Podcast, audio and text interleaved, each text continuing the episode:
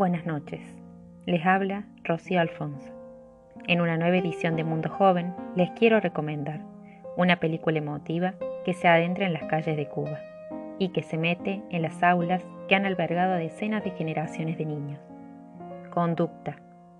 Un film de Ernesto Daranas, uno de los directores cubanos más importantes. Retrata varias historias de niños que acuden a la escuela en La Habana historias que se entrelazan gracias a la presencia de su maestra, Carmela, quien a un paso de su retiro interviene en la vida de dos chicos, Chale y Jenny, historias muy distintas. Chale es el alma de conducta y es por él que la película avanza, por su bienestar, por su fortaleza. Se convierte en la motivación de Carmela, quien lucha por mantenerlo a flote, cuando de ratos parece que es él quien la mantiene viva.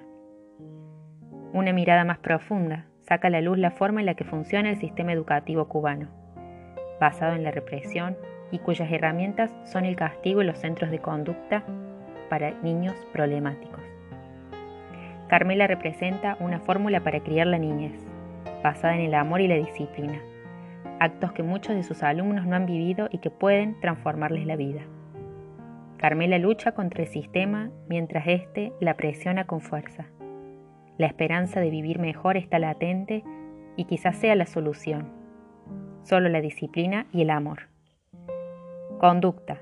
Un film que muestra la realidad de un país contando una historia sencilla que podría parecer común.